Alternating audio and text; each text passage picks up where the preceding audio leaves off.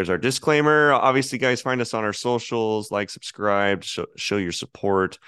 We are jumping into an exciting week this week, and I have just so much to cover. Let's start though with our review. So we like to go into the beginning of the podcast doing a review on our last technical analysis both on gold and on the S&P 500. And if you've been watching either of these or just the markets in general, the S&P 500, uh, you know this was an interesting week and you know that what happened with the Fed pause rate, the market uh, highly reacted to this. And so I want to bring those charts up and what we're going to do really quickly for my listening audience, I'll do my best job to describe what's going on, but for my viewers, I want to show you exactly what's going on here and why. So let's go ahead and jump into our charts on green chart. And what we're going to do last week, so I drew these lines in, and for whatever reason, my line didn't save, but we did a technical analysis. And the last Friday, we had to kind of draw in these new uh, channels that were going on to the bullish uh, direction. And this was on gold. Now, if you remember last Friday, that was the 27th. And we were looking at this chart. And if you guys don't recall, and I'm just going to move this for a minute so you guys can see it better. But we're going to zoom in. Last Friday, gold during that morning was at like 1950, 1940 uh, price that morning while we were on. And we were drawing this channel. There's this nonlinear support. So there's this kind of like wall that the price is climbing on, this ladder, so to speak, that it's climbing and the slope was really steep. But we said because of the bullish uh, attitude or sentiment, while also being above this 1973 or this $1,973 price for gold, what it's created is this pressure to break. And we've always talked about this, we talked about it last Friday, that the 2000 level was going to be very significant resistance. It always has been. But within one day, right after our webinar, it not only bounced for the, our viewers, you can see this candle, it not only bounced off our uh, nonlinear support, it also stayed above the 1973 level. But once it hit 2000, it really like the next day, which was Monday, then Tuesday, and then Wednesday, we saw this kind of uh, bearish run right back to our 1973 level. So, guys, I just I look at this and I go, you know, one, we had some great trade opportunities on Friday, uh, which definitely went the direction that we thought. Monday came in, we got some news and sentiment uh, well, and the 2000 technical level that it pushed up against, and it just came down. You can see it very clear here. So there were just using our technical analysis from Friday. Obviously, you'd want to update this and make changes as you go through the week, but just from Friday's analysis, you probably had one, two, three, four trades just inside of our support and resistance levels and this breakout from our uh, channel, or you could say this trend that we've had over the last three weeks. So there's gold. Let's jump over really quick to S&P 500. Uh, I'm going to switch this up so we can see it better. And it's the same story. We set you guys up so well on the S&P 500. I want to show you this. And again, I'm going to have to kind of show how this chart works. Because we had this change. And let me just kind of mark what where last Friday was. Last Friday was the 27th. And it should be that's the 20th. Right there. We're going to zoom in so we can see it really well. And you can see we marked this and we had S&P 500 coming down into that day and we marked this 4107 price as support. And we were also at the bottom, like we talked, and we're going to have to make some adjustments. We will when we do this trade later. But uh, we were clearly at the bottom of this kind of channel or this stair stepping that was happening towards the down or the uh, bearish direction. And so last Friday, so we had to get rid of this. This was from before. Got to make sure to save these. last Friday we saw this and we said, you know what, based on this support, it's going to be very likely that we're going to have price movement into this channel. And what did we have? Literally bull, bull, bull. Three posted days, Monday, Tuesday, and Wednesday bull as this uh 4107 level held. And then we've got this n- new channel that's going into the upside. But as we adjust this, you'll you'll be able to see that we're kind of within that price range. So we're going to be likely pushing up against some uh, resistance again, just from a technical level. But we'll go over that towards the end of the training. So that's that's a review or recap from last week. You can see how these technical levels just make such a huge difference in your trading.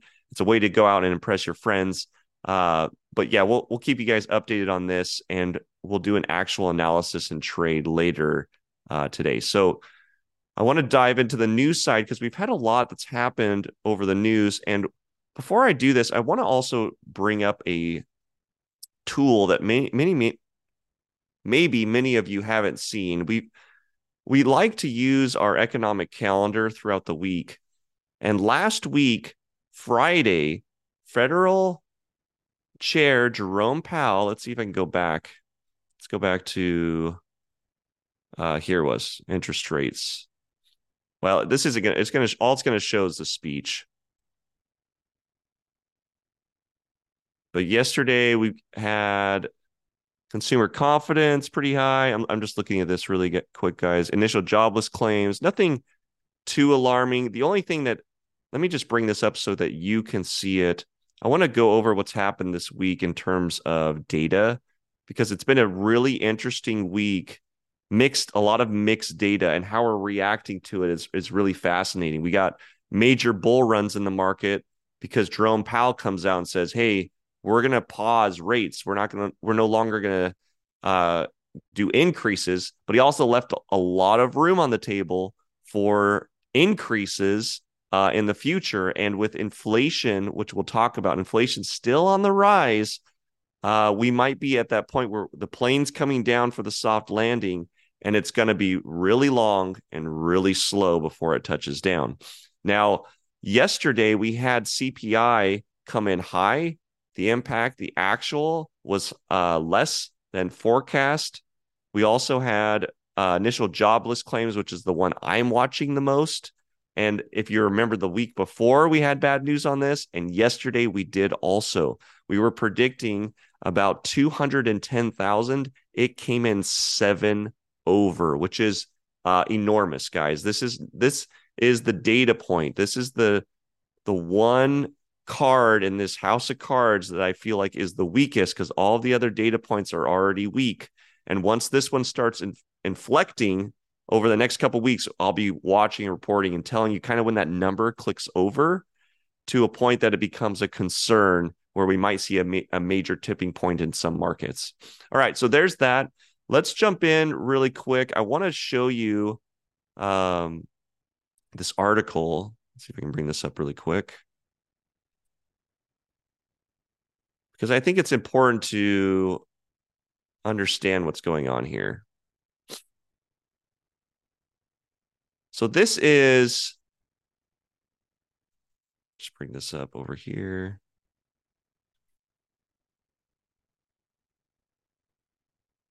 There we go. So this was a video where Biden got interrupted by a protester calling for a ceasefire. And this, what he said in response, has been taken across the world, the globe, whether it was intentional or not. And the language is also very unique and clever. And so I, I thought it'd be uh, fun to watch this. Let me make sure that the audio is connected. Oh, yeah, it's connected. So here's this person here. We're going to watch this really quick. Very fine people on both sides. When I heard that, I knew. Mr. President, if Oh you my care God. about Jewish people as a rabbi, I need you to call for a ceasefire right now.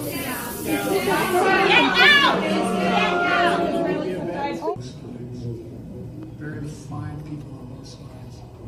When I heard that, I knew. Mr. President, if Oh you care God. about Jewish people the as a hell? rabbi, So, as a response to this, rather than saying we are going to have a ceasefire, the president did make comments that and asked for a pause, not a ceasefire, which I don't know what a pause would be, but I'm I'm no expert on the war uh, going on in Israel right now. The conflict goes back centuries, guys, uh, and something I would touch on is the reason Israel isn't going to do a ceasefire, and they've actually come out and said this, is a ceasefire would be a surrender. A ceasefire would be an acknowledgement of a loss or a victory. And right now, they've the troops are in their city.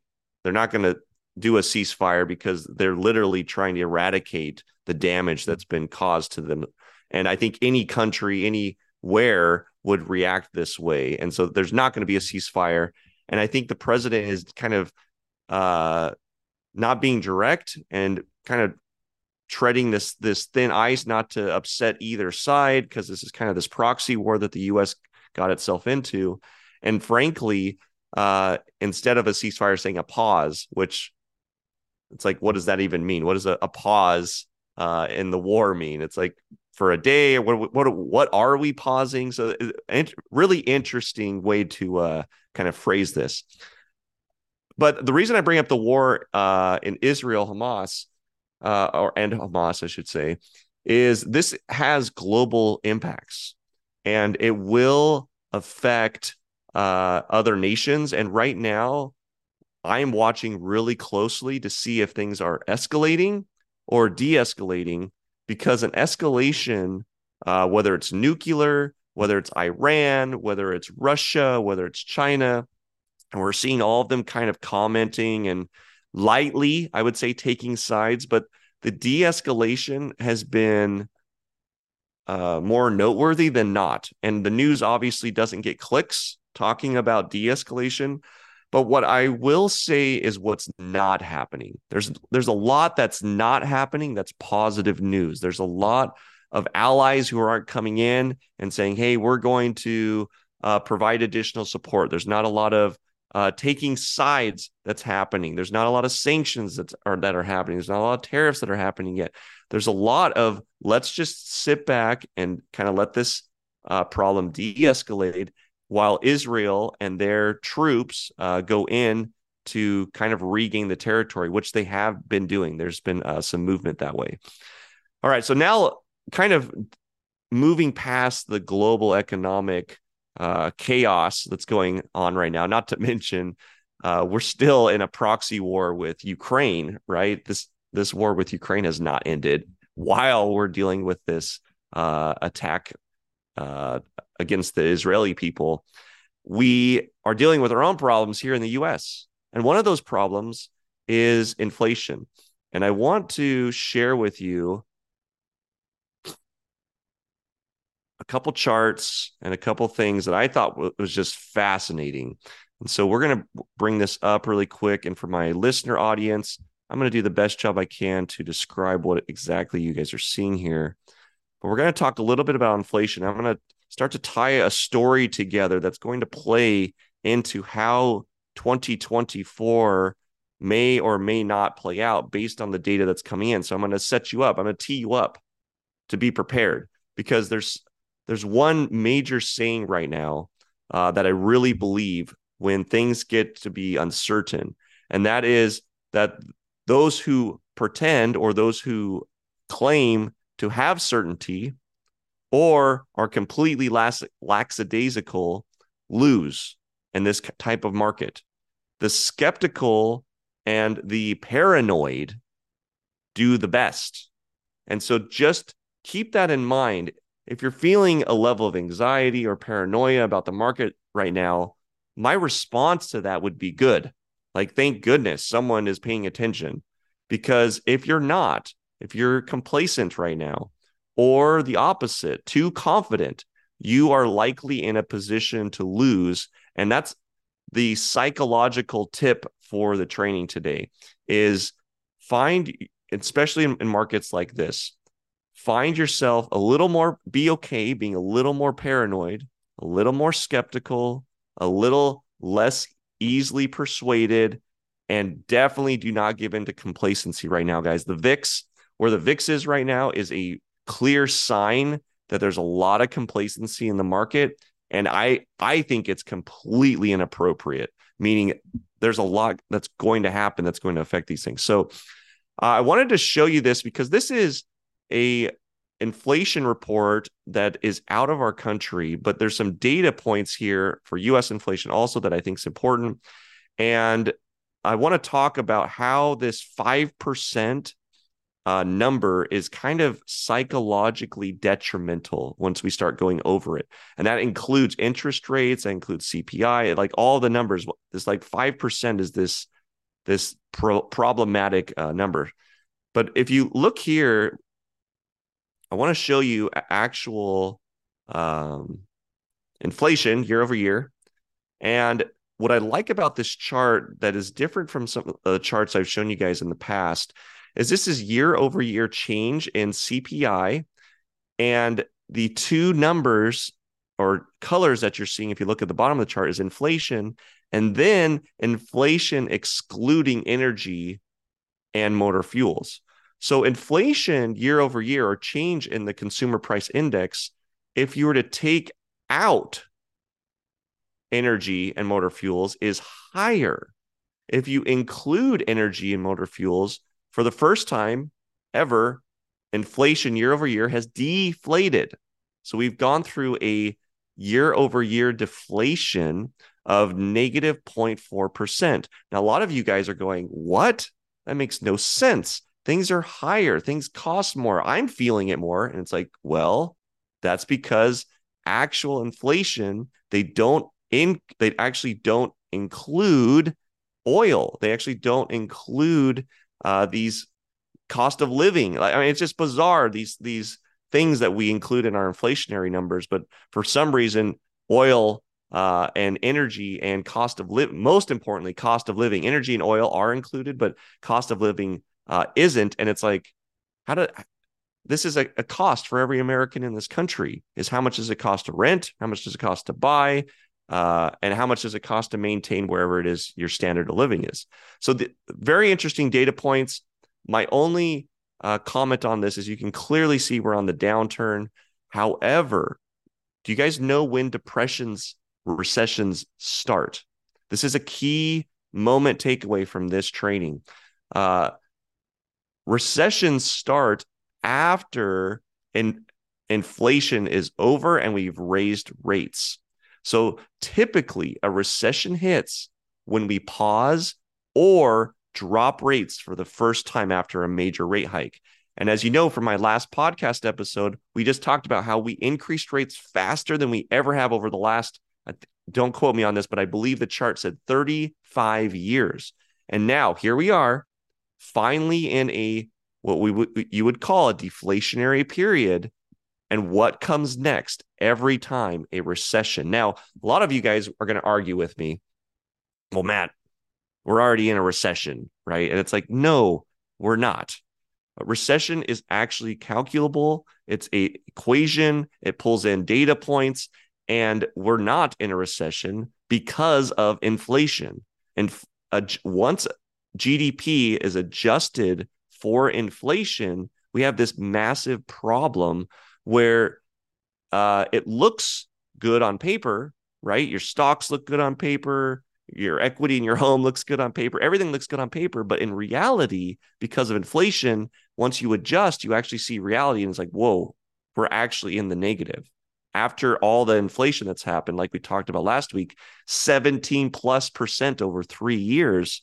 If your assets haven't grown that much in those three year period, if if your home value, whatever, just fill in the blank, you're in a recession on that asset class. Well, the economy is in a similar state. However, it's not uh, adjusted for inflation. And so once we get inflation down, it's typically when you see those small windows of recessions come in. So my prediction, and again, not trade advice, you guys know this, but my prediction is into next year, we're going into a recession.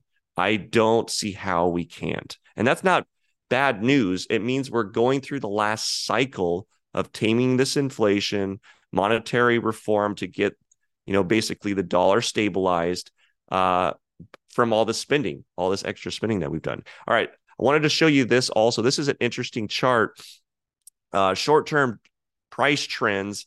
According to the flash estimate, consumer price rose 0.5% in October relative to September. So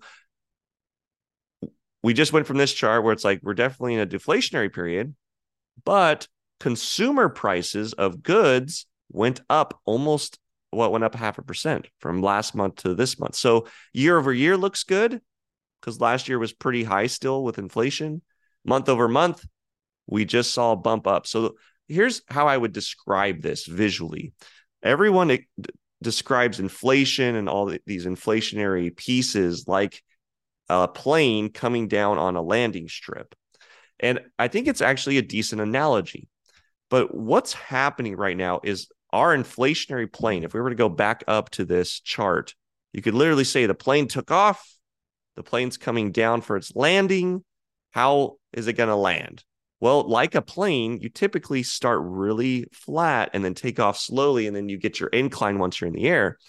In the same way, when you're coming down in a plane, and I just did this flying into Arizona, you come down, you decelerate pretty quickly. But then once you get within a certain range, you typically slow the pace of your deceleration down. And at the very end, you do it the most because now you're moving more forward and you're really trying to bring the plane down in a way that's not going to disrupt the passengers. Well, that's what Jerome Powell is trying to do right now. He's trying to get inflation down without causing too much of a recession, without causing all these deflationary measures like housing market crashes like we had in the last market or dot com crashes like we had in 2001.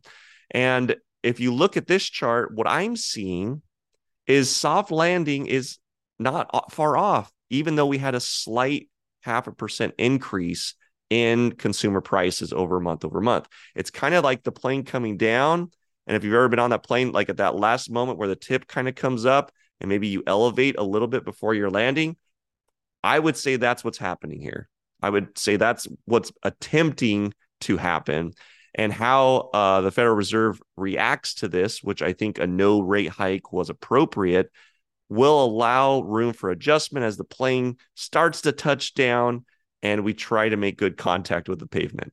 All right, I wanted to talk about a couple other things about the CPI. I thought this data was uh, really interesting.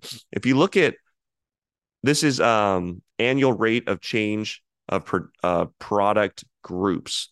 And CPI takes in multiple numbers. And, and, as you guys saw in the economic calendar that I showed previous, uh, CPI is something that's reported on very regularly. And this report shows it kind of broken down and where there's the most impact, where food, beverages, tobacco has gone significantly up year over year almost 8 to 10%. So if you're going, gosh, it feels like food is so much more expensive than it was last year, it's because it is about 10%. If you're feeling like your beverages or you know, maybe you're a smoker or you consume tobacco. Gosh, it feels like those costs have gone up. It's because it has. Where energy, like electricity, motor fuels, uh, has dropped significantly year over year. And then non industrial goods has gone up. And anyone who's gone out to try to find a handyman or someone out there to do work uh, on your house or your business or even your car for that matter, uh, the demand is still pretty high. And so those services have gone up in October and September. So this is where you're seeing where inflation is coming in from, where we're seeing some deflationary uh, things happening. But you can see it's not all the same. It's not like when one thing climbs, the other thing climbs at the same rate. You can see that there are certain asset classes that just don't do that. They don't follow these trends. Okay, I think that was it on this one. Let's move into my next data piece. And this is all going to start to tie in to my conclusion of what next year is going to look like, as there's going to be massive opportunities. In fact, how many of you guys remember 2008 and the housing market crash and how fearful, how uh, paranoid, well, paranoid's not a great word, how complacent people were before the 2008 housing market crash. And then after about 2010 to 2012, how many of you had this thought of like, gosh, I wish I had just leveraged everything I owned and bought every piece of property that I could have during that time period? Like, I I've said that multiple times. And and I did, you know, I got into my own home and we bought some other real estate. I got into some commercial stuff.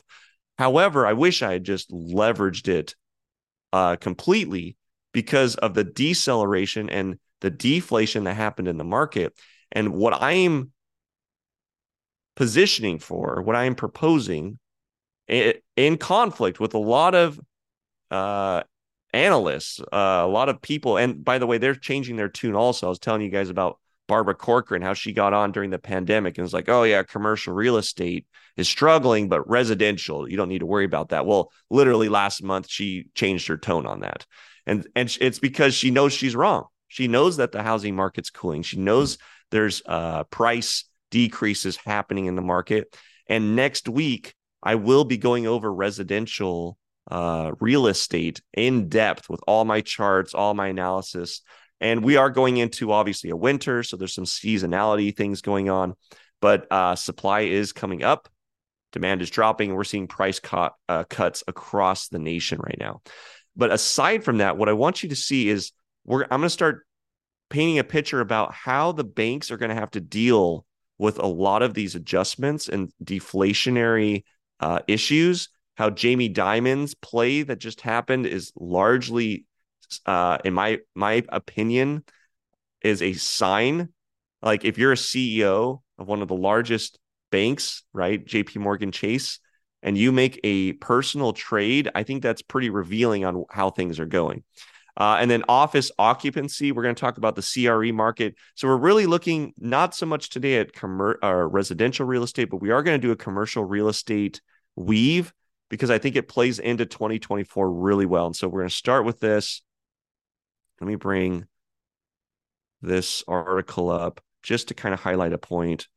And what we're looking at here, folks, is the bank exposures to CRE. And I really was, I, I really enjoyed this article. And one of the reasons was that they really highlighted the total asset class where most people aren't talking about like how much how big of a problem is this and so i just want to highlight this right here out of this article that total bank exposure to commercial real estate across the country is currently at 3.6 trillion dollars 3.6 that's bigger than the stimulus and all the m2 injection that we did it, this is enormous and it's estimated to be 20% of their deposits, according to a recent uh, analysis of the Wall Street Journal. And holdings by CMBS's loans that are uh, non-bank type lenders accounted for 623 billion.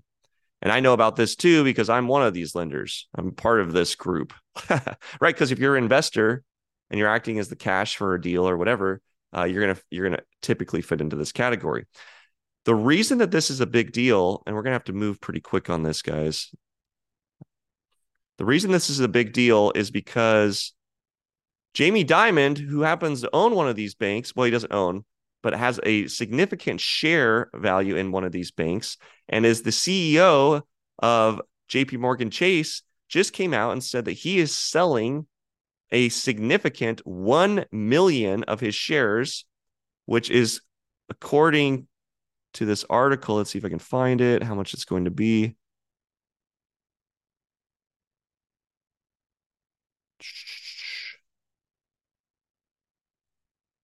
$141 million.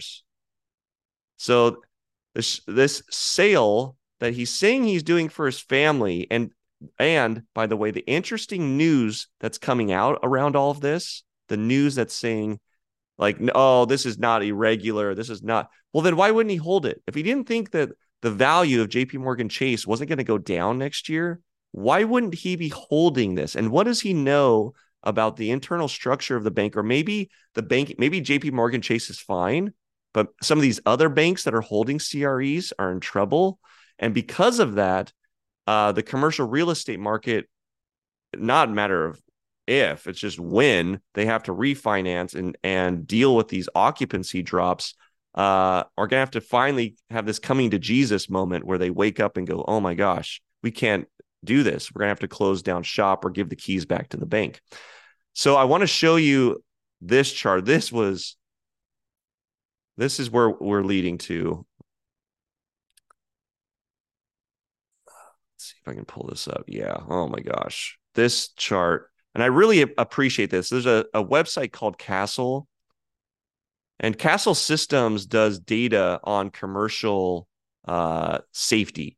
And so this is a occupancy report that shows national occupancy over 2,600 buildings in 138 cities. And Castle shows they're showing what is the back to work barometer. You know, if there's a temperature for if are people coming back to work and when, and obviously butts and seats impacts like these huge high rises in these cities. Well, how full are they? Well, right now, nationally, I don't know if you guys knew this 50% occupancy compared to pre pandemic levels. Still, we have not, people are saying, oh, people are coming back to work. But no, either one of two things are happening. Either one, we've shifted the at home work idea, or two, these companies are just not hiring these people back. And so this shows where we're at month to month, week to week. We're about 50%. But this is the chart I want you to see. Look at this chart. This is where we were in 2020 at about 100% occupancy, meaning those big buildings that we had everywhere had these, they were just full. People were working in them. I remember all, my whole staff, we had tons of square footage, right? Even since the pandemic, we've downsized because people just, they work from home. We don't have the demand for it. Well, we've been climbing back up since 2020 through the pandemic, but it hit about, you know, we're about 50%, like we talked about. And depending on the city, some are way better, way worse. But this slope does not look like we're going back to 100% anytime soon. And the timing on this for next uh, next year, 2024, is imperative. We needed these to go back to full occupancy. This is how you state the word is stabilize, but this is how you stabilize properties is you get about 90, 90 mm-hmm. plus percent occupancy because that's the number that makes the whole project work if you don't have 90% occupancy, if you don't have 90% of the people there, then your rents that would normally come in to pay those, they're just not, they're non-existent. And so if you had a, a building, let me just play with this for just a second. If you had a building and you uh, had to make a payment of $10,000 a month for this, and you got 90% gets you to about 12,000. So you have about a $2,000 margin. Well, if you drop to 50%, that would take you to 6,000. So now you're making 6,000, you've got a $10,000 payment and just play with this for a minute. And occupancy is now at 50% and next year, sorry, bad news, you have to refinance. And a huge amount of these CRE loans because we don't do commercial loans, guys in 10, 20, 30 year loans. No one does that. Every do- everyone does them in three, five, maybe seven year increments. They're ARM loans. The same type of loan that got us into the housing market crash in 2008, right? There are these adjustable uh, loans that happen, and it's just common. This is what we've done in commercial real estate for years, uh, decades. And so, what happens next year when now I'm only making six thousand, I owe ten thousand every month, and I have to refinance. So now my 10,000 is going to go to 12,000 and I'm only making 6. It's just it adds injury to insult and this is uh, what's stacking up into next year. And the, this is why I showed guys like Jamie Dimon are going I'm selling my bank shares right now because whether or not JP Morgan Chase is going to deal with some of these issues or not, I don't know. But some of the banks and their CRE holdings are significant, way over leveraged. They like the problem with Silicon Valley Bank uh, was a lot of these commercial loans. The problem with a lot of the bank failures we had this year were because of commercial loans, and they didn't even have to refinance yet. That's happening this next year. That's happening into 2024. So hopefully, a lot of these guys got things uh, refinanced. So ho- hopefully, they've they've got their books uh, balanced out. But I just do not see how this is going to play out well uh, into 2024, guys. So I am running out of battery, uh, but not just that. I'm at the end of our news. So we're going to go into our S&P 500 trade. We're going to go into our gold trade. We're going to set those up. And then we're going to let you guys get to the rest of your weekend. So let's do this really quickly before this dies. Thanks for being on here, by the way. Love doing this with you. Here's our gold trade. I'm going to go through this really quick. Again, not financial advice. Do you guys own research? But here's Friday. Here's our technicals. We are out of this channel. I'm going to back this way up to see if we're in a bigger channel somewhere. We're not. So we're kind of in this new price point, and because we haven't set a significant uh, down or ups trend yet, I'm going to actually go in and delete our old trend so that we are not distracted by this. And so here's gold. And if I were to guess, and I don't like guessing, but if I were to guess, just looking at the candles, we are likely in a consolidation period, meaning that things are consolidating. We hit that 2000 level, which gold just doesn't like that price. There's so much, there's so many trades at 2000 pushing this price down. If I were just to do a really quick analysis on where this is going, it's going to want to play here for a while. It's going to want to play here for at least a couple of days, so maybe two days, market like this. And then after that, and when I say this for our non viewers, this is between the price of 1973 and 2000. It's it's just from a technical standpoint, not fundamental. Obviously, if we get some news that the world's going to end, gold prices are going to go through the roof. You need to be aware of that. And then you're dealing with the 2049 support. And above that, we have no support. There's just nothing above that. Uh, below, though, we've got this 1882 level.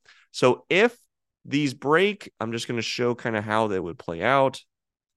If this was to break either of these levels, you're going to have price movements into this area.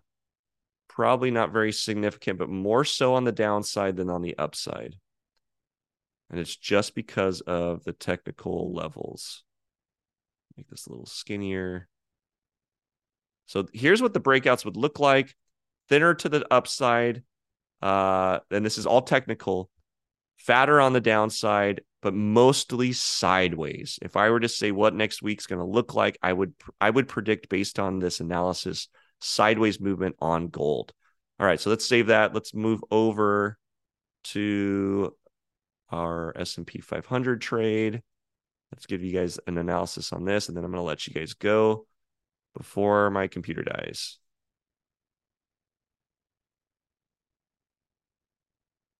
And here's our chart. Here's the day. We are in a new trend and channel. So I'm going to quickly draw this up for you guys. Let's bring this back. Let's get rid of a couple tools that we're not going to need. We're going to adjust this channel, all the large channel we're in also. But this is very steep. This is something very similar to what gold did. You guys remember this? This upward pressure into gold.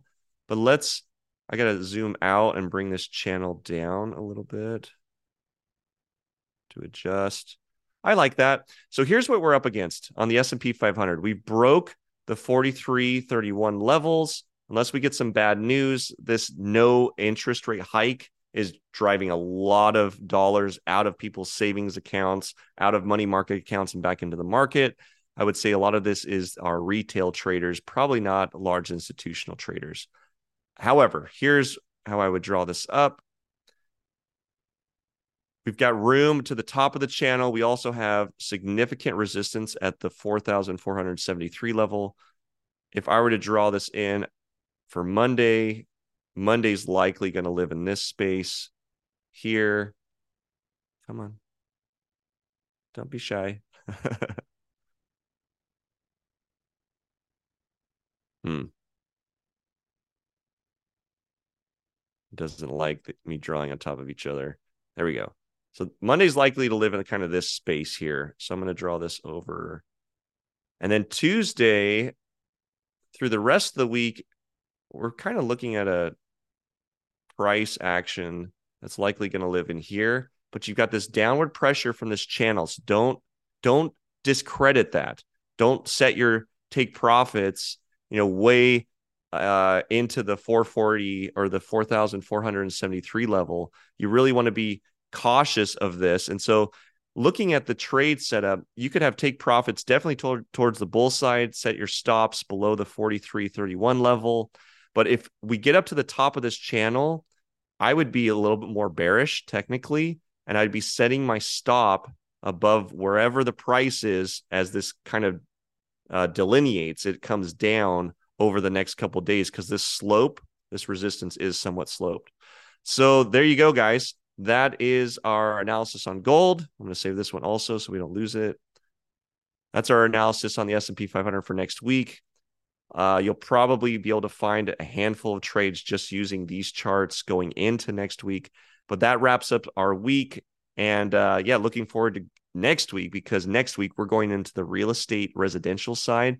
And I think uh, you're, you're not going to want to miss it. I, I already have the data. It's the third, so I already have the data on this. You can go to my charts. I'll be updating it actually today. Um, but next Friday, I'll be going over it conclusively. And I think you're going to want to see uh, what's going on in the country. All right. Thanks so much for being on here, Market Pulse members. And we will see you uh, same time, same place next week. Thank you so much. Goodbye.